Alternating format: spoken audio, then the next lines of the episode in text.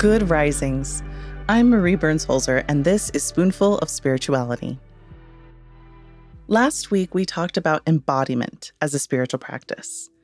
I'd like to continue in that vein this week because I think that too often we forget that healthy spirituality is grounded in our physical realities.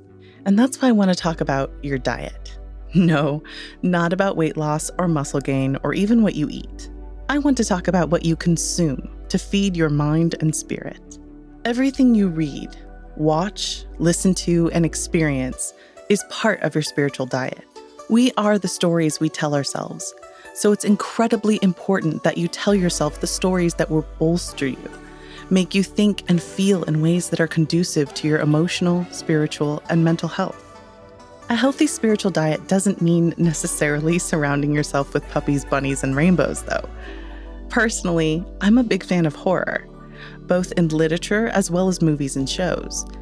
But I'm careful about the horror that I watch. I find that horror can provide some amazing social commentary on what we collectively and individually fear, why we fear it, and what could be done about it, if anything. I find that after watching a really good horror flick, I'm suddenly more aware of my own fears. I also find myself organically engaging in conversations with my loved ones about what we fear and what to do about those things.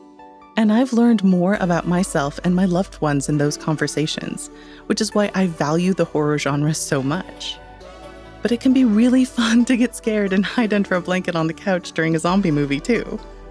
But art, be it popular art like music or television or so-called fine art, is just another aspect of your spiritual diet. There's a popular refrain in self-development circles by Jim Rohn, who said that we are the average of the 5 people we spend the most time with. A healthy spiritual diet also means engaging with people who you would be proud to be like. The people we are closest to, be they friends, romantic partners, colleagues, or family, seriously influence our lives in ways that we probably don't fully appreciate. Having people in your life who not only see you and love you for it, but offer support, encouragement, kindness, and a different perspective from your own is literally life-changing. In fact, research shows that it is the people who have strong ties in their friendships who are the happiest. A Harvard Medical School study of 5,000 people over 20 years found that one person's happiness actually spreads through their friends, affecting people even up to 3 degrees of separation from them, meaning your happiness shared with a friend can affect a friend of your friend. And that effect can last as long as a year.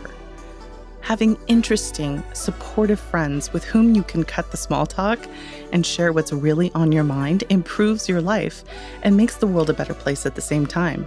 I don't know, but that all sounds pretty spiritually nutritious to me.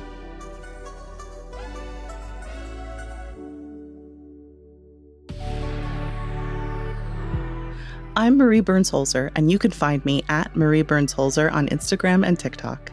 Thank you so much for listening today. If you've enjoyed this episode of Spoonful of Spirituality, please be sure to check out the other Good Risings offerings available in our feed.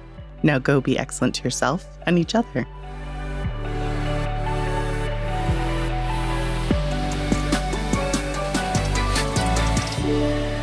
Good Risings is presented by Cavalry Audio.